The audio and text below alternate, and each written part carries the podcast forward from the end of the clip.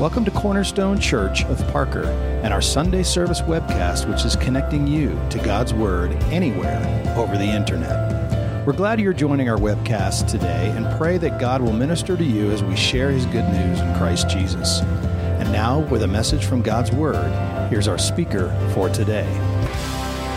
Your face up here with your Pastor Mike on vacation, but uh, Pastor Mike called and asked if, uh, if I would be willing to uh, preach today, and I'm honored to. My wife Joan and I, uh, we have the privilege of traveling around the Rocky Mountain Ministry Network, which is comprised of uh, churches in both Colorado and Utah, 167 churches. And so typically each weekend, we uh, find ourselves uh, ministering in, in, in one of those churches. And uh, so I've, I've been here before, back when Pastor David Gerson was your pastor. Uh, pastor David and I go back. We were um, friends together in Bible college. Uh, back when uh, Pastor David and Kathy got married in Fruita or uh, Clifton, uh, Joan and I were there to uh, celebrate that.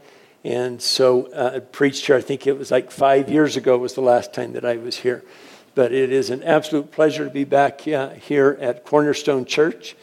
And I just uh, say, God bless each one of you.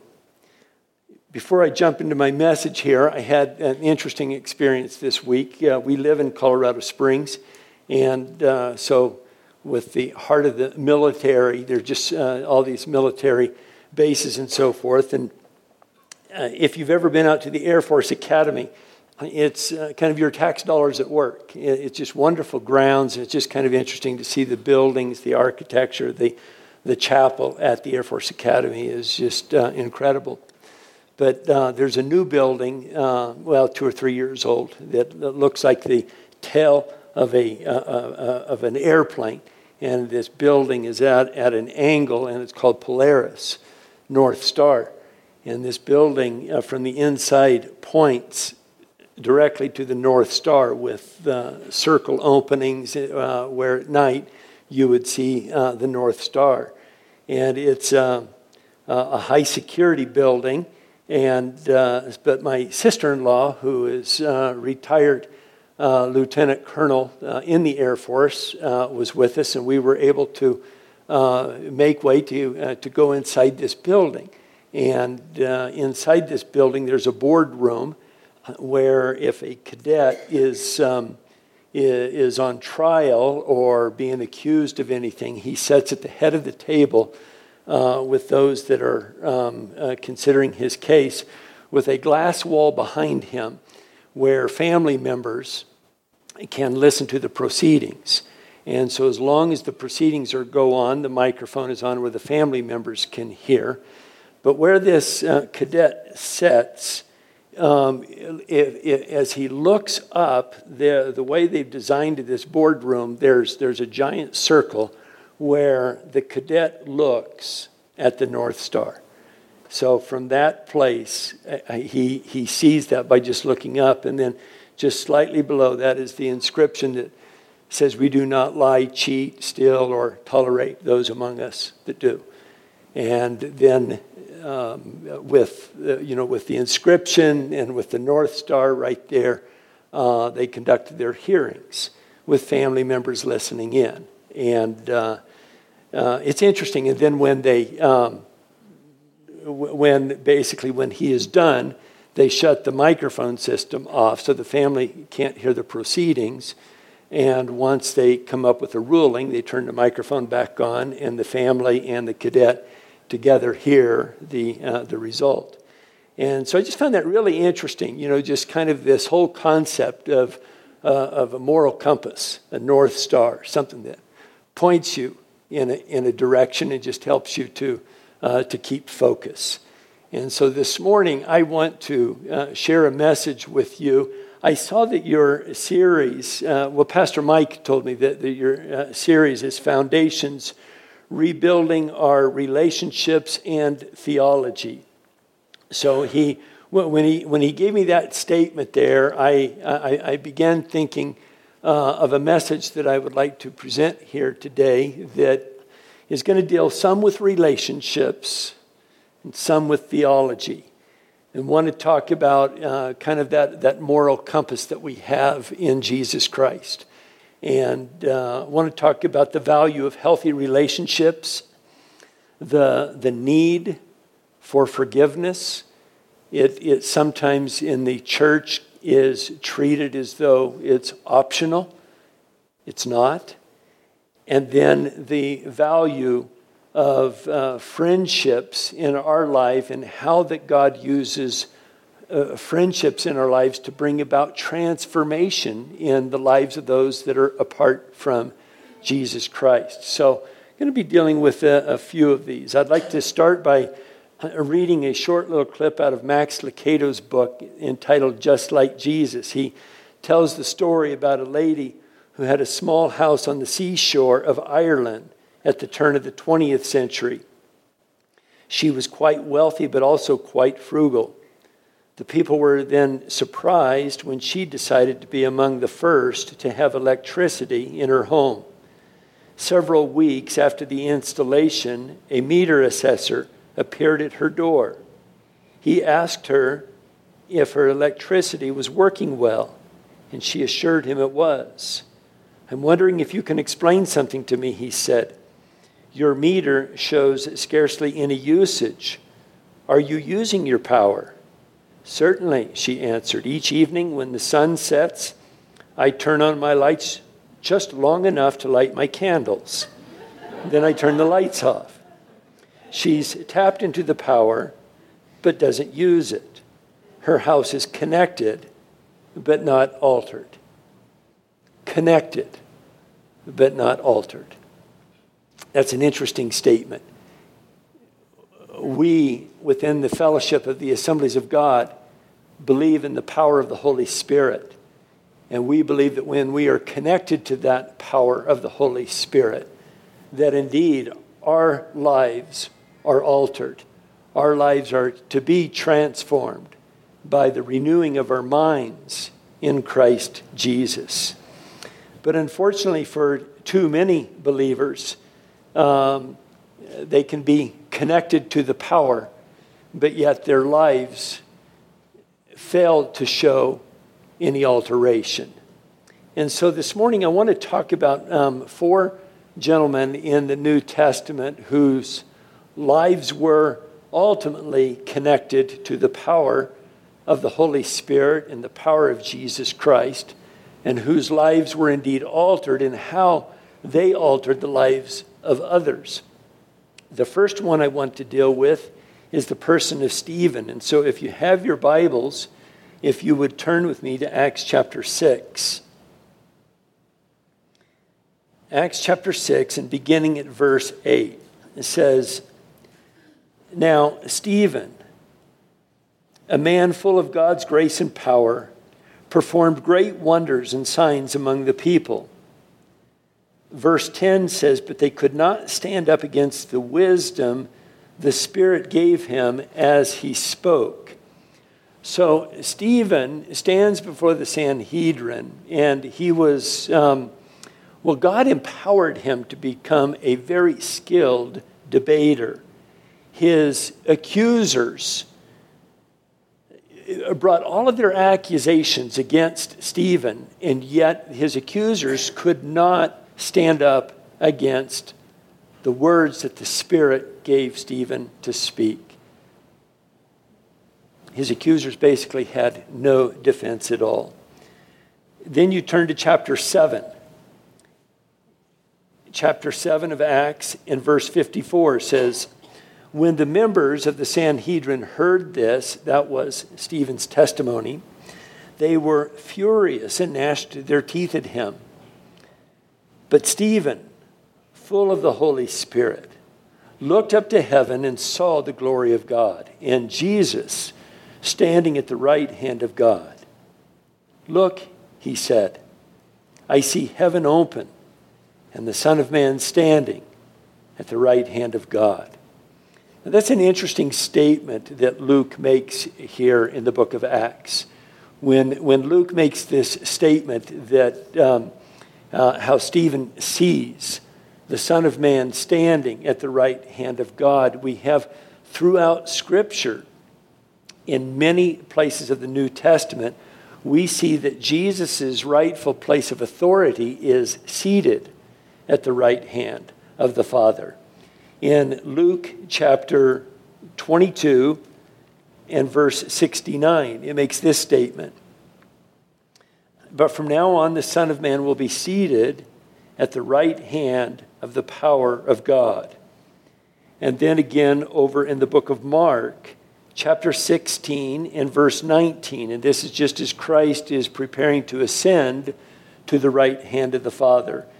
It says, So then, when the Lord Jesus had spoken to them, he was received up into heaven and set down at the right hand of God. Well, years ago, when uh, I was a Bible college student, uh, I mentioned to you that I I, I knew your former pastor, David Gerson, when he was uh, at Bethany Bible College, and that's where Joan and I uh, met, was at Bethany Bible College. And I remember one morning in chapel, we had chapel five days a week, uh, uh, the weekdays. And we would go into chapel every day and we would listen to the speaker. And every once in a while, they brought in a musical group and uh, we would just worship together. And on this particular day, I remember a musical group. I don't remember the name of the group, who they were, but I remember that they, they, they came and it was a wonderful time of worship together. And at the very end, as we were applauding, Naomi, one of the students sitting up near the front, stood to her feet. And typically, when one stands to their feet, others ensue, and before you know it, you have a standing ovation. But on this particular day, Naomi was the only one standing. And I just remember at that moment just feeling embarrassed for her, uh, just being the only one standing. And we were all applauding, but she was the only one standing. And so I would say, you know, a standing ovation of one is not really impressive unless that standing ovation is Jesus Christ. And here is Stephen and as Stephen is about to become the first martyr of the church, and before that first stone is hurled in his direction, he looks up into the heavens and he sees Jesus Christ standing at the right hand of the Father. And so he knows that as he is received into the presence of God, that he's doing so with the approval of Jesus Christ. And so Stephen indeed becomes the first martyr of the New Testament church, and he lays down his life for what he believes. He's given a very clear testimony of his faith in Jesus Christ. And who is overseeing the murder of Stephen? Saul. Saul's the second person I want to bring into the conversation here today. Saul was the single largest threat to the New Testament church. Realize now on the day of Pentecost, okay, so when, when uh, Christ died, he arose from the grave, and then you have those 50 days before the outpouring of the Holy Spirit and the birth of the New Testament church in Jerusalem. And so this is in Jerusalem. So this is not uh, ancient history at this at this point. You know, when when Stephen was uh, crucified, it was shortly after the resurrection of Jesus Christ. And so the true church of Jesus Christ was only in Jerusalem. That's where it was. And so here is Saul, who is um, overseeing the death. Turn to chapter 8 of, um, of Acts. Acts chapter 8. And the first verse says, And Saul approved of their killing him.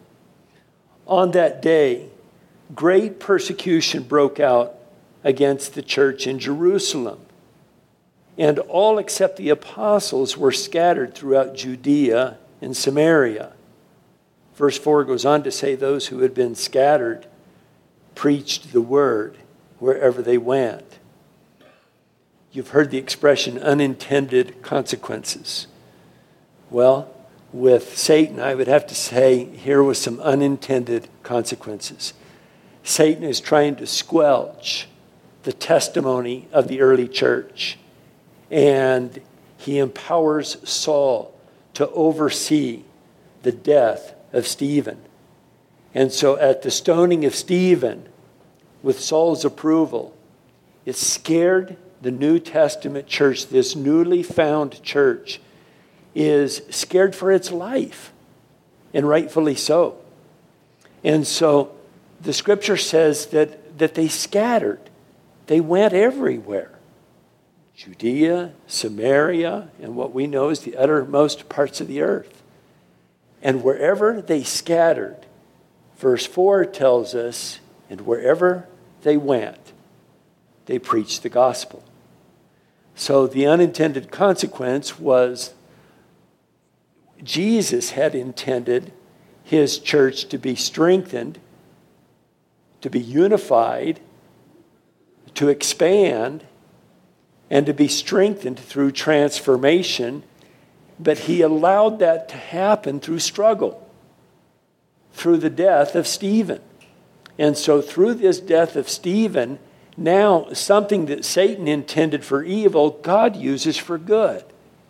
And God uses the death of Stephen to cause the church to, to scatter. But the apostles stayed in Jerusalem. Now, that's an important point that we'll come back to here in a moment how the apostles, the disciples, um, all stayed right there in, in, in Jerusalem there's a ministry life lesson here um, because the um, early church scattered. And uh, I, I look at what happens today when there's persecution. And to know that those who are part of the persecuted church, which you cannot consider the Church of America to be really part of the persecuted church, I don't doubt that that day's coming and it may be sooner than we think, where there will be real persecution for our faith.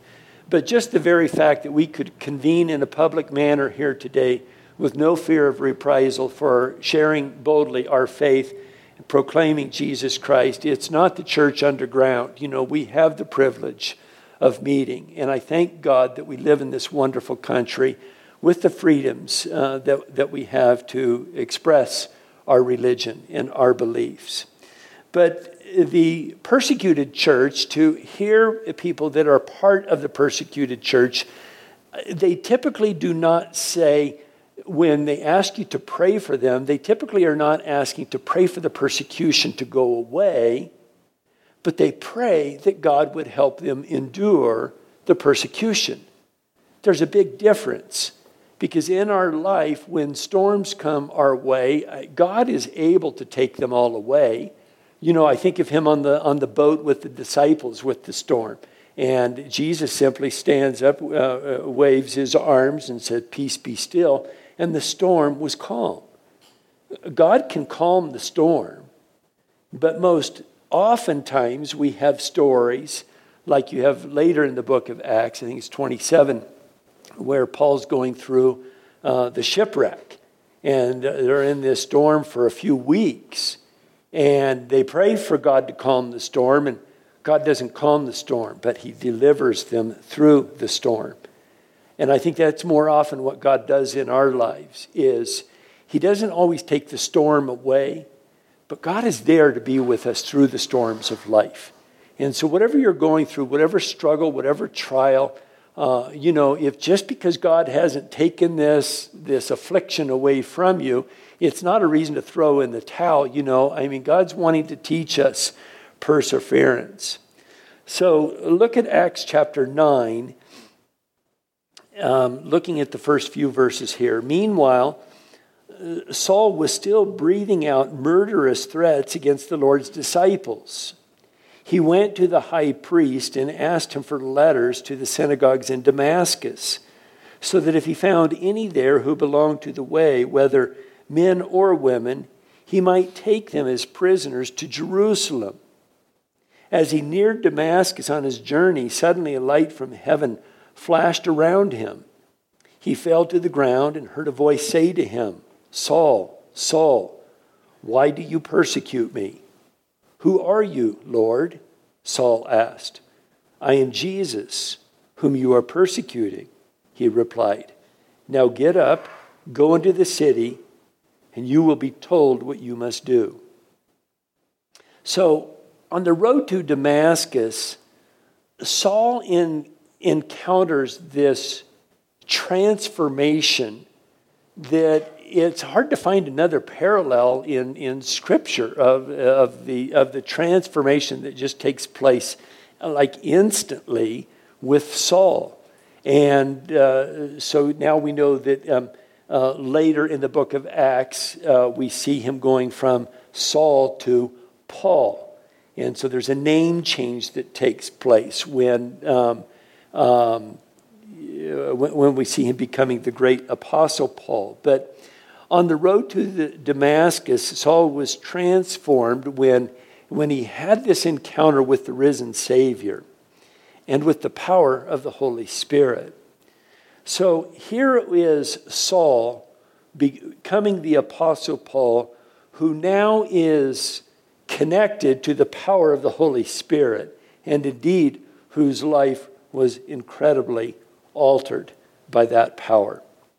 It brings the third person into it, of the four that we'll talk about. The third one is Barnabas. Chapter 9, look at verse 23. It says, When he, and this being Saul, when he came to Jerusalem, he tried to join the disciples but they were all afraid of him, not believing that he really was a disciple. But Barnabas took him and brought him to the apostles. He told them how that Saul on his journey had seen the Lord and the Lord had spoken to him, and how in Damascus he had preached fearlessly in the name of Jesus. So Saul stayed with them and moved about freely in Jerusalem, speaking boldly in the name of the Lord. So in Jerusalem, remember, all of the believers scattered, but who stayed behind? It was the apostles, the disciples of Jesus Christ. They're the ones that stayed in Jerusalem. So as they stay in Jerusalem, now here is Saul, who they all know was overseer of Stephen's death. They know that Saul has gone to Damascus to round up believers in Damascus that are preaching the good news of the gospel of Jesus Christ to bring him back and to imprison them in Jerusalem. And so the disciples or apostles are rightfully so scared of, of, of Saul. They don't believe, you know, uh, it's, it's like this could just be a ploy to say, you know, hey, I'm a believer now, and have everyone kind of come out from underground, you know, uh, and, and, and then imprison them. So the, the disciples are indeed very skeptical. So it was Barnabas who paves the way for, um, for Paul's effective ministry. Without Barnabas, none of this, uh, it, it, well, I shouldn't say it wouldn't have happened. It would have had to have happened differently than how it did happen. But Paul and Barnabas uh, developed this very close relationship with each other. And Barnabas and, um, and, and Saul's relationship was so close that it really just appeared to be unshakable. These guys were just, um, were just so tightly knit together. In Jerusalem, Saul needed a friend, and he found one in Barnabas. Barnabas validates Saul's ministry just by believing in him. And you know, there's an interesting point just in that right there, uh, and I think that it's a it's a ministry life lesson that we can all learn. That sometimes God just simply wants you to believe in someone that He's got a special calling on their life. Uh, you don't need to know all about what the special calling is, but you can validate that here is a person who's got character, who is a man, a woman of God, and just believe in, in, in people, to build them up. And that's what Barnabas is doing. His name is Son of Encouragement. And he is such an encourager. He's encouraging the disciples to listen to Saul. So Barnabas, um, Barnabas brings him to the apostles, um, and he tells the apostles all about him. And then verse 70, uh, uh, tw- 28 said, So Saul stayed with them and moved about freely in Jerusalem, speaking boldly in the name of the Lord. The only way that Saul was able to have that freedom was because of his friendship with Barnabas.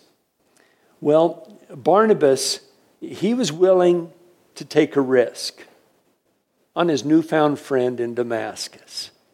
And he knew a little bit about him. Now, the scripture doesn't tell us right here, but you can read in the book of Galatians that in Damascus, um, it, it, it, it, talks about that then that there's a three-year uh, kind of training period for Saul before he goes to uh, to Jerusalem. So a little bit of time has elapsed, but still, the disciples were very leery of him, even though it was a few years after Saul had left. Uh, but but Barnabas is there, just building him up. So turn to Acts chapter twelve, and let's look at. Um, Let's look at this verse here, 25. When Barnabas and Saul had finished their mission, they returned from Jerusalem, taking with them John, also called Mark. John Mark's the fourth person I want to bring into this message today. John Mark was a young man that was filled with ministry potential. Now, when I was younger, in my 20s, and had the privilege of going off to Bethany Bible College, that it's closed, the uh, school is no longer open. Um, that's where people like me with the calling of God in their hearts for ministry could go for ministerial training. But back in the day of John Mark, there were no institutes, there were no universities to learn from the Word of God, and there was no New Testament. The New Testament was being lived out, hadn't been written yet. And so here is the young John Mark with the call of God. And he's a young man, but he's going to learn about ministry by going with Barnabas and Saul on their first missionary journey. Now, at the back of many of your Bibles, you have maps. And usually, under the maps category, one of the maps is Paul's missionary journeys. And so you look and you can see that on the first missionary journey, uh, when you read those passages of Scripture, you'll see that it, it, it was um, Paul, then his name was Paul, not Saul, Paul and Barnabas, and they take John Mark. Now, Barnabas and John Mark are cousins. And so Barnabas, the encourager, he took a risk on Paul earlier, and the risk paid off with the other apostles. And so now he's taken a risk again.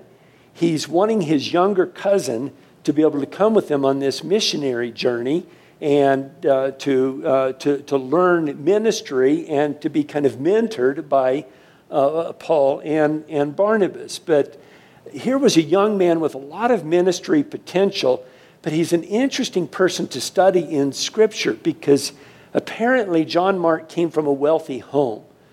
And it is believed that in Acts chapter 1, when the believers were all together in one roof, and you have then the outpouring of the Holy Spirit, and you have all of the believers gathered in the upper room, it's believed that that upper room may have been the home of John Mark's parents. And if that's the case, now I'm not, uh, I'm not going to say that for certain, but if it's, if it's the case, it would just lend more credibility to the fact that indeed John Mark comes from a wealthy home. There would have been servants, there would have been everything at his beck and need he would have had access to as a young man. So when John Mark goes on this first missionary journey, he's leaving by as a uh, he's leaving behind as a young man all of the comforts of home. So um, here, here's the point. Uh, so in, in, in chapter 12, verse 25, it says, When Barnabas and Saul had finished their mission, they returned from Jerusalem, taking with them John, also called Mark. So here is John Mark's introduction to ministry. And it's one of the points that I want to also make. I, I, I feel like in this storyline, there's a lot of kind of like ministry life lessons that we, that we can all learn here. The Holy Spirit uses people in our lives, and He intends for us to help bring about transformation in their lives. So, hopefully, all of your friends understand how I say this. Please don't misunderstand me on this point. Hopefully, all of your friends are not Christians. Hopefully, you know some unbelievers. Uh, uh, you rub shoulders with people, whether it's at the grocery store, the clerk, whether it's your neighbor across the street that doesn't know Jesus. I mean, hopefully, there's people in your life that, that doesn't know the Savior that you can be a part of through your life, through your testimony, through, through the way that you live your uh, uh, life and conduct yourself, would be influenced to want to follow the way of Jesus Christ. I think of my mom years ago on an airplane. She was flying home from Springfield to Southern California to LAX, and uh, there was a layover in, in, in, I think it was the Dallas airport it was a late night flight, and um, on the, um, the, flight from Dallas uh, to LA, my mom was just hoping to get some shut eye and just hoping, you know, this plane, they, they announced it's not full, you can sit wherever you want, um, just find, find your seat. So my mom knew that she would have some peace and quiet. But this lady um, that gets on the flight after my mom, walking down the aisle, and my mom made eye contact with her. And my mom, who was just simply wanting to sleep this rest of the flight home, has this lady come and sit right next to her. Right next to her. Open plane, and the lady comes and just sits down right next to her. And she sees in my mom's travel bag that my mom's got this book. I forget the title of it, but it was a, a Christian book. Uh, it was, and, and obviously Christian. And uh, so the lady says something about the book, and my mom explains to her salvation. And this lady proceeds to say, she said, on the previous flight that I was on, I sat next to this gentleman, and he was, he was telling me about Jesus. And he told me, he said, on your next flight, you'll sit next to someone who will explain the rest of it.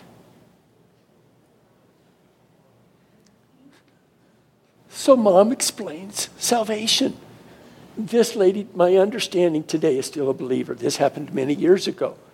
But my dad picked up my mom at the airport. My mom uh, says to my dad, says, Don, I want you to meet, I don't know the lady's name, so and so. And um, she's just become a believer. God uses people that we come in contact with to help bring about transformation in their lives. We can't just hope and expect that God's going to transform everybody without, without using us. He wants to use us.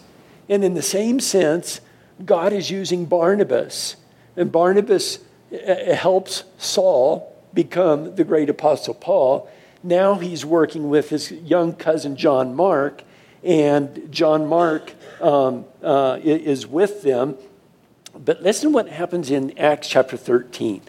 Acts chapter 13, in verse 13, it says, From Paphos, Paul and his companions sailed to Perga in Pamphylia, where John left them to return to Jerusalem. Now, this may seem like an innocuous statement right here where John left them. Doesn't seem to be that big a deal. But we'll learn later in Scripture this was a very big deal to Paul. The Apostle Paul had no room in his life for slackers. Whether John Mark simply got homesick, the scriptures, the scriptures don't say but he did not finish the first missionary journey with them. So when you look at missionary journey one on the map and you see Pamphylia, you know that's where John Mark then headed back to Jerusalem to go home. And uh, Paul and Barnabas continue the rest of their missionary journey. Well, what's interesting is Paul and Barnabas are growing in their relationship with each other. They've experienced a lot of um, ministry um, setbacks on this first missionary journey.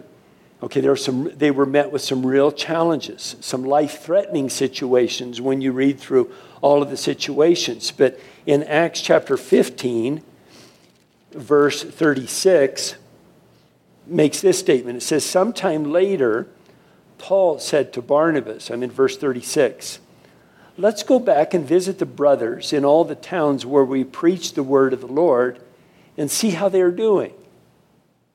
So basically, Paul says to Barnabas, hey, let's go on our second missionary journey. Let's go back and visit all of those churches that we did on the first. And, you know, Barnabas knowing some of these were life threatening, and now you want to go back. But Barnabas is all in, 100%. I mean, he totally is on board. And so they begin, Paul and Barnabas begin making plans for their second missionary journey. This is where a problem arises. Look at chapter 15, verse 37. Barnabas wanted to take John, also called Mark, with them. But Paul did not think it wise to take him because he had deserted them in Pamphylia and had not continued with them in the work. Now, isn't this interesting? Um, in chapter 13, verse 13, the words were where John left them. But now it's because he had deserted them. A little bit different than just where he had left, but this is now Paul's perspective. Paul is feeling like there's no way that John Mark is coming with us on this second missionary uh, journey. He, he's a slacker, he's a quitter. I, I, why would you invest in someone like that? Aren't you glad for second chances? Aren't you glad? Like, I don't know where you're at in your life, uh, you know, just things that you've done. But uh, I'm, I'm one who just thanks the Lord that, uh, boy, I'm just not, I, I, I, I'm not judged uh, based on my failures. And here is Paul, and that's what Paul's doing. Is he's, he's looking at, uh, at, at John Mark and thinking, this guy is a loser. But what's really interesting right here is, is that they, um, that they are at such odds with one another that um, this is where strife enters into this relationship. This relationship that you really one would think could not be broken. Look at verse 39. It says they had such a sharp disagreement that they parted company. Barnabas took Mark and sailed to Cyprus, but Paul chose Silas and left.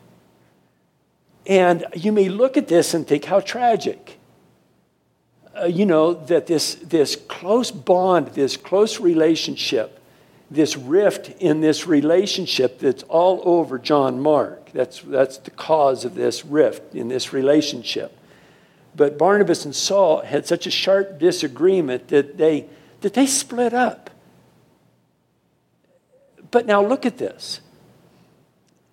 This is a hard concept sometimes, I think, for the church to grasp that God uses the disagreements in life to bring about his purposes. Instead of there being one missionary team that is going out now, there are two. This thing has just doubled exponentially over a dispute. How could good come out of something that's a dispute? How can two men that are spirit filled believers, um, how can they who don't see eye to eye, how can they be walking in the Spirit? How can God be glorified in these missionary journeys when they're holding so much strife against one another that they said, uh, John Mark, you, you, you, know, you go with Barnabas, and, and Paul says, I'm, I'm taking Silas. We'll see you later. And they go two different directions. But when you read the scriptures and you read about those trips, you see that, man, there were many people that came into relationship with Jesus Christ. And so here's this, this point about friendship that um, I find really fascinating because in, in, in friendship, I made the statement at the very outset that sometimes with forgiveness in the church, we, we, we can tend to treat it like, like it's optional. Like, okay, if it's convenient for me, then I will forgive. If it's not convenient, hey, you you hurt me, so, you know, deal with it. And I think there's a lot of people that just kind of live their lives that way. How many people do, like, do you know uh, friendships that are no longer friendships today because there's something that happened in that relationship? And uh, maybe family members that are estranged, okay, because there's something in the past that happened, and because of it, it's like, hey, this is on them, it's not me. This was their choice, not mine. Well, listen what the scripture says. Let me show you this. So, this is kind of a message within a message here. So, pardon kind of the, um, uh, well, I don't want to call it a rabbit trail because it's, it's not, it all ties in. Matthew chapter 5, verses 23 and 24. Listen to what the scripture says here. Therefore, if you are offering your gift at the altar, and there remember that your brother or sister has something against you, Leave your gift there in front of the altar. First, go and be reconciled to them. Then come and offer your gift. Okay, now look at this verse of scripture right here, and you know, would you define this person as the offended or the offender? Uh, uh, look at it. It says, "Remember that."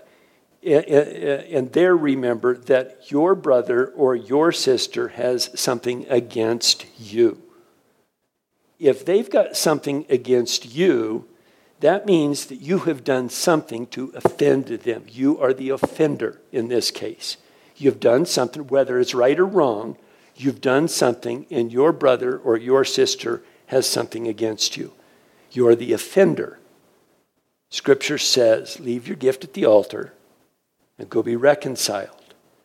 But then you turn to the gospel according to Mark chapter 11 and um, verse 25. And it says this. Oh, and let me just mention this before I read this, okay? John Mark is the author. That's who John Mark is. So when we're talking about the fourth person here that Paul sees as a slacker, writes the gospel according to Mark. I, I, I think the guy proved himself, uh, you know? And so this isn't like pointing fingers at Saul, Paul, saying, You're wrong, that Barnabas was right. Indeed, Barnabas was right to invest in him. But this is John Mark. In John Mark, verse 11, uh, uh, chapter 11, verse 25 says, Whenever you stand praying, forgive if you have anything against anyone, now I'll come back to that sentence. If you have anything against anyone, so that your Father who is in heaven will also forgive your transgressions. But if you do not forgive, neither will your Father who is in heaven forgive your transgressions. Now, first of all, let me mention if you're reading out of the NIV, the NIV does not have verse 26 and that's not a typo uh, in your Bible. It's just showing that um, uh, the, the NIV was drawn from an earlier transcript that does not, it, it omits verse 26. So here is John Mark who pins this after the fact of uh, not um, being invited to go with Paul on the second missionary journey. And it, he says, um, uh, you know, and, uh, uh, he pins, if you have anything against anyone, forgive them so that your heavenly Father can forgive you. If you have anything against anyone, means you're the offended. you have something against they, they, someone has done something to you. They've offended you. So what the scripture says is whether you're the offender or the offended the responsibility is yours to forgive. It makes no difference which side of the fence you're on. If there is an offense that has taken place it is your responsibility as a believer in Jesus Christ to forgive that offense. Now, that doesn't mean you condone the behavior. It doesn't mean that you have to start hanging out at Starbucks. It simply means that you forgive. You, you forgive. You put this under the blood of Jesus Christ. And, friends, some of us, I would suspect in this room, have somebody that needs our forgiveness. To just forgive, let it go. To just say, I forgive. So, what is really interesting is as you read through the whole story in the book of Acts, we don't get to read the rest of the story about the relationship being restored between Paul and Barnabas over John Mark. So the real beef is Paul to John Mark. That's, that's where the real strife took place even though it was Paul and Barnabas that split ways. It was over John Mark. Bible scholars believe that Second Timothy where was the last words penned by the Apostle Paul.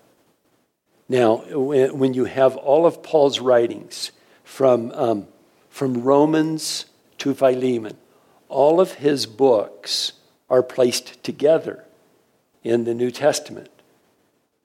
But they're, they're, they're put together in such a way that it's the longest first to the shortest. Philemon is his shortest. They're not given to us in chronological order. Second Timothy is the last chronological order of Paul's writings. And the reason that is so interesting is turn with me to 2 Timothy chapter 4 and verse 11. And, and li- listen to what this says. Paul, after he's met everybody that he's met in life, after his ministry has impacted so many people, says, only Luke, this is uh, 2 Timothy 4.11, only Luke is with me. Get Mark and bring him with you because he is helpful to me in my ministry. He asks for John Mark, the very last person that he asks for is bring John Mark to me. He's helpful to me. So we know that this relationship was restored, it was repaired. Friends can't stay at odds with friends and still call yourself a believer. Friends, that may sound judgmental, uh, but that's what the scripture says. If, if, if this person's a friend of yours, or they used to be a friend of yours, and now they're no longer a friend because whatever, you know, again, it doesn't condone the behavior of whatever happened that caused the rift.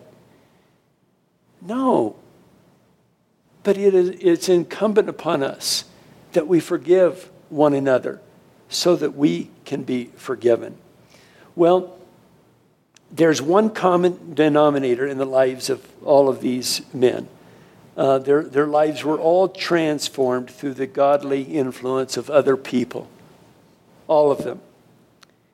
Transformation is really interesting because um, transformation does not prove that someone's teachings are, are true.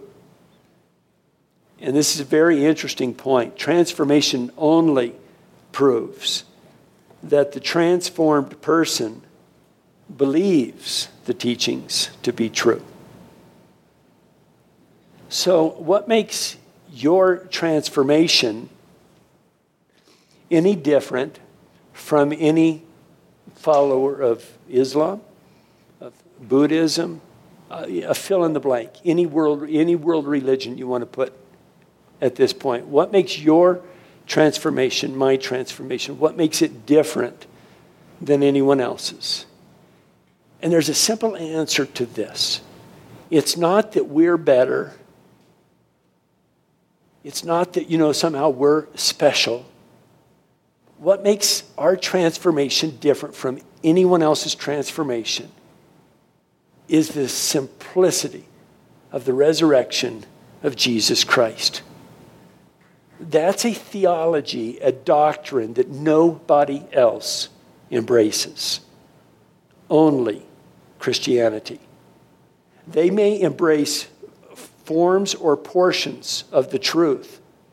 And I've seen it happen where I had a, a, a, a son when he was in high school. And I remember this son coming in um, one evening and I said, Hey, Clint, uh, go get your Bible so that we, um, I want to read from your, he got a new uh, Bible. Um, and I wanted him to read from it for our family devotions that evening. He comes upstairs at the dinner table with the Book of Mormon.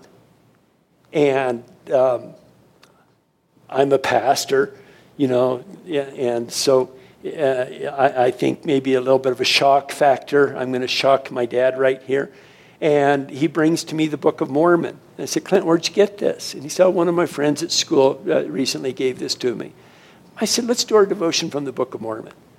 And we opened it up, and I don't remember the passage. Uh, but I will tell you, the passage that I read, I believed every word of it.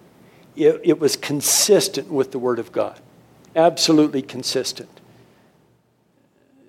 But then I was able to share with him, you know, that, hey, look at the book of Galatians. And, and, and, and, and let's look at what Galatians has to say about, about this that if anyone preaches a gospel, anything different than what is being presented to you here, may, may they be accursed. And I said, and then we went through some other passages where we said, you know, we don't believe this. This is different. And so I look at this and I, I feel like, you know, all other religions, they'll embrace forms of truth, but only Christianity embraces the resurrected Jesus Christ. If you take the resurrection away from us in our story, in our faith, you've taken everything. We are left with nothing. The Apostle Paul, I don't have time to read 1 Corinthians 15 to you, but if you read 1 Corinthians 15, it will say basically verbatim that this faith of ours is useless if you strip from it the resurrection of Jesus Christ. And so, friends, I want to leave you with this here today that some of you have relationships with someone, maybe they used to be closer than they are now because of something that's happened. And I just want to encourage you. You may have a son, a daughter, a mother, father, or sister, I don't know, just a, a close family relation to you. And the relationship is strained. And, uh, you know, you have had a hard time just letting that go and just forgiving that person for what they've done. I want to pray with you. Can I just invite you to bow your heads and to close your eyes? I want to I want to lead in prayer here today, and I, I, I want to pray that indeed that you would find heart, uh, you would find room in your heart to forgive those that need forgiveness, and that.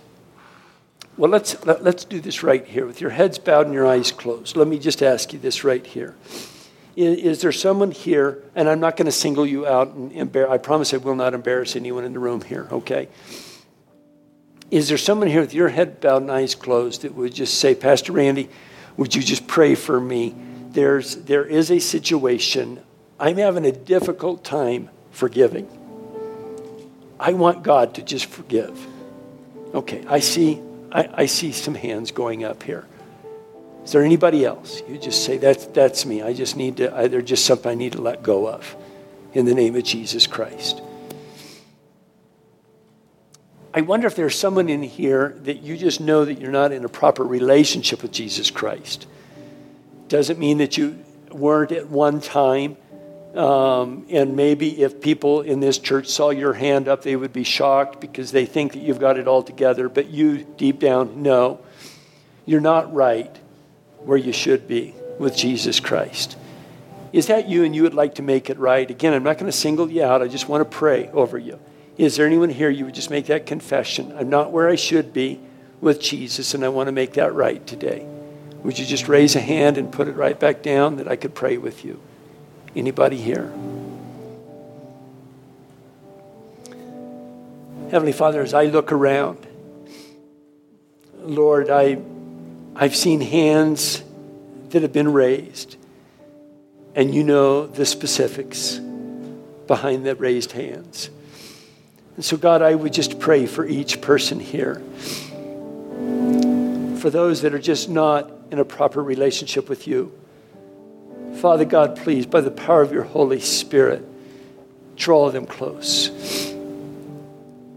The scriptures say that if we believe in our heart, confess with our mouth that Jesus Christ is the Son of God, that Jesus Christ died on the cross to forgive us of our sins, that if we confess that, that we will be saved.